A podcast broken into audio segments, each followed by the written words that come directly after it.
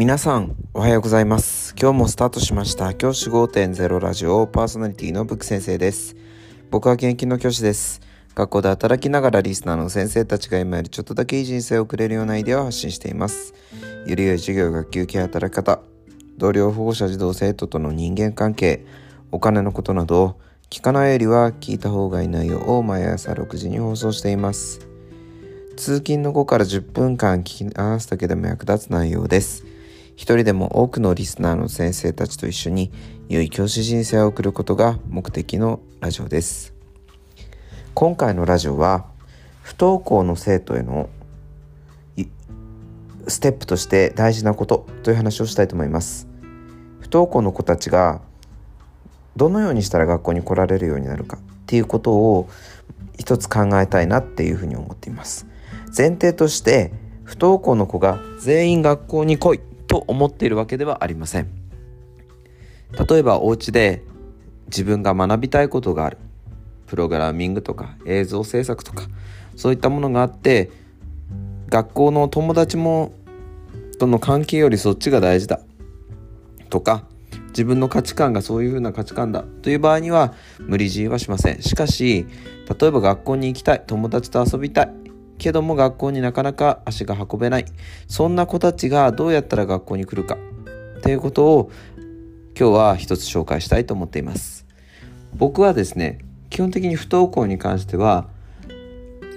このステップを踏んでいくとなんとかなるというものがちょっと分かってきました。もちろんねあの差はあるんですけどこういったものもいいんじゃないかと思ってるものがあります。それが何かというと単純に子供たちに対して子どもたちが給食から学校に来る。そういう時間を作ること。これを僕は大事にしています。給食から学校に来る。これが僕の中では超重要ポイントだと思っています。給食の時間。この時間から子どもたちが学校に来られるようにしてあげること。これだけでですねだいぶ子どもたちの状況は落ち着いてくるというふうに僕は思っています。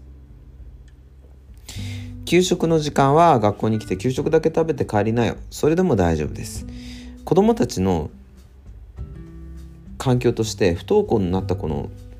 一定の分類があるとしてそのカテゴリーの一つに僕は家庭の教育力がなかなかない状態っていうのが考えられると思うんです。例えばご飯を作る余裕がないとかご飯を作るための材料を買うお金がないとかそういったことって結構あってであのね本当にねこうお腹がすくと思考って働かないんですよね。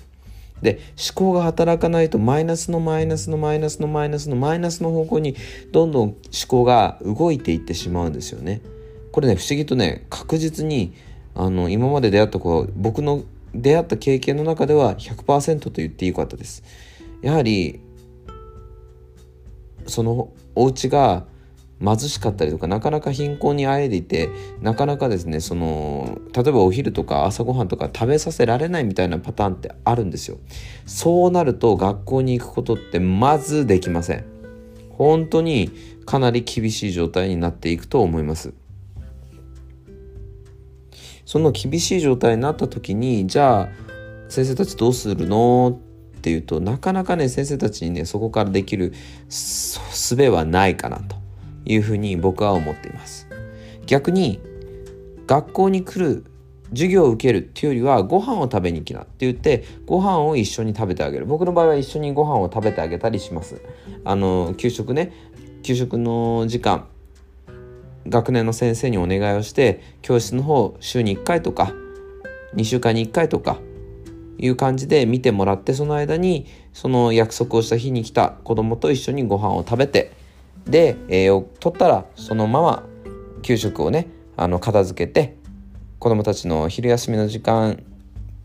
に家に帰ると。いうような感じのことを僕は結構やっています。そうすると子どもたちの中で少しずつ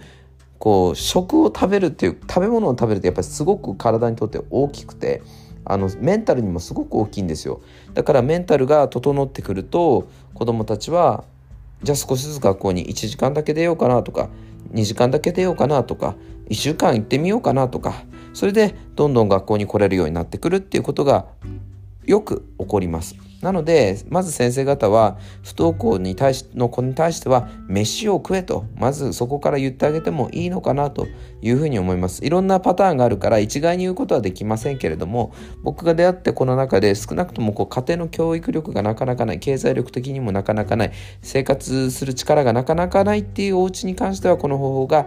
向いてるのかなというふうに思っています。じゃあ今日はこの辺で起立例着席。さよならまた明日。